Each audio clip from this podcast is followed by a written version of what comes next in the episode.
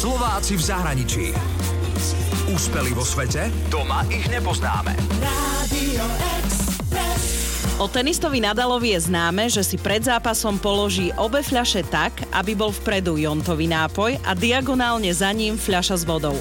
Volejbalistka Karin rieši sponky. Sponky do vlasov mám vždycky tie isté, takisto zasunuté, hej, že toto možno, že mám taký troška taký úlet, ale talizmany moc uh, nie. Čo si robíš, vrkoče, alebo čo máš Nie, nie, oby, alebo... obyčajný taký tomský copy. Aha, copík. A tuto dopredu dve sponky a jednu dozadu, aby Ok. to držalo. Sú iba obyčajné, Obyčajné. čierne. Ale musia byť rovnako. Tak, presne, vždycky sú na mieste. V našej volejbalovej reprezentácii máme skvelé hráčky a takmer všetky hrajú v zahraničných kluboch. Predstavujem vám jednu z nich, volejbalistku Karin Palgutovú, ktorá študovala v Amerike a aktuálne hrá vo Francúzsku. Karin Palgutová pochádza z Bratislavy. Volejbal hrá od narodenia, pretože jej otec je volejbalový tréner a s loptou doslova vyrastala. Pamätám si, že keď som mala 9 rokov, som prvýkrát e, išla do volejbalového klubu na základnej škole, kde ma trénovala Daria Sirotná a bolo to ešte také, ako že hral sa hádzaná, hej, prvé odbíjačky a tak, ale keď už som začala hrať tak, že profesionálnejšie, že som chodila na tréningy každé po obede, bolo na gymnázium na Bielikovej, Vtedy som začala pociťovať, že aha, že už sa tomu asi budem venovať aj v budúcnosti a troška vážnejšie.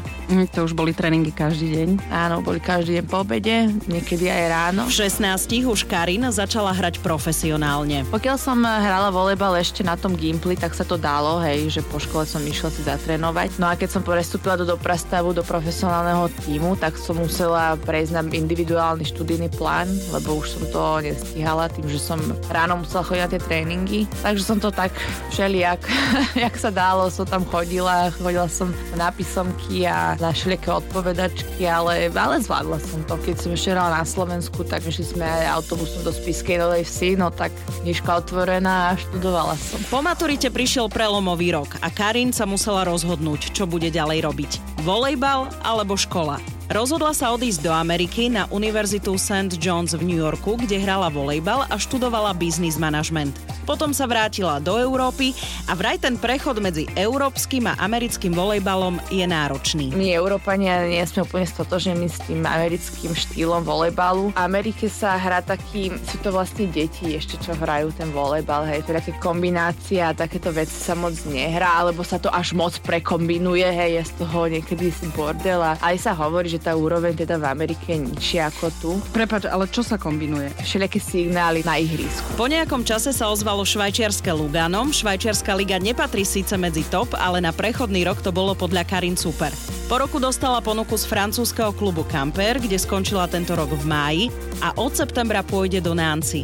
Francúzsko je pre Kaju srdcovka a vždy sa chcela dostať do francúzskej ligy. Karin hrá v repre na pozícii univerzálky a vo Francúzsku je smečiarka. Nemôžem hrať určite všetko. Na hrávačku by som absolútne nezvládla hrať. Čo robíš v reprezentácii?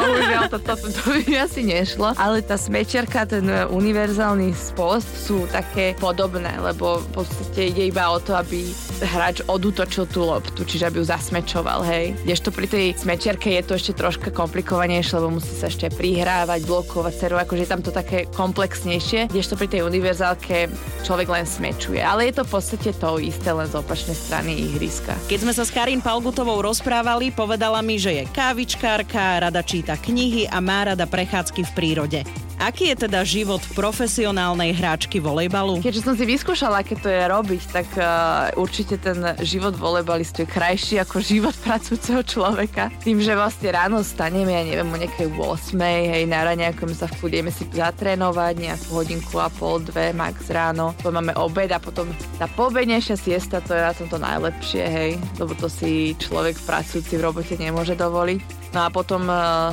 je po obede tréning nejaký dvoj, dvoj a pol hodinový. Takže ono je to také, že áno, znie to pekne, ale je to fyzicky je to náročné. Našim volejbalistkám sa spolu s Karin v zostave podaril historický úspech a postúpili do 8 finále majstrovstiev Európy. Babín, držíme vám palce. Úspeli vo svete? Doma ich nepoznáme. Slováci v zahraničí.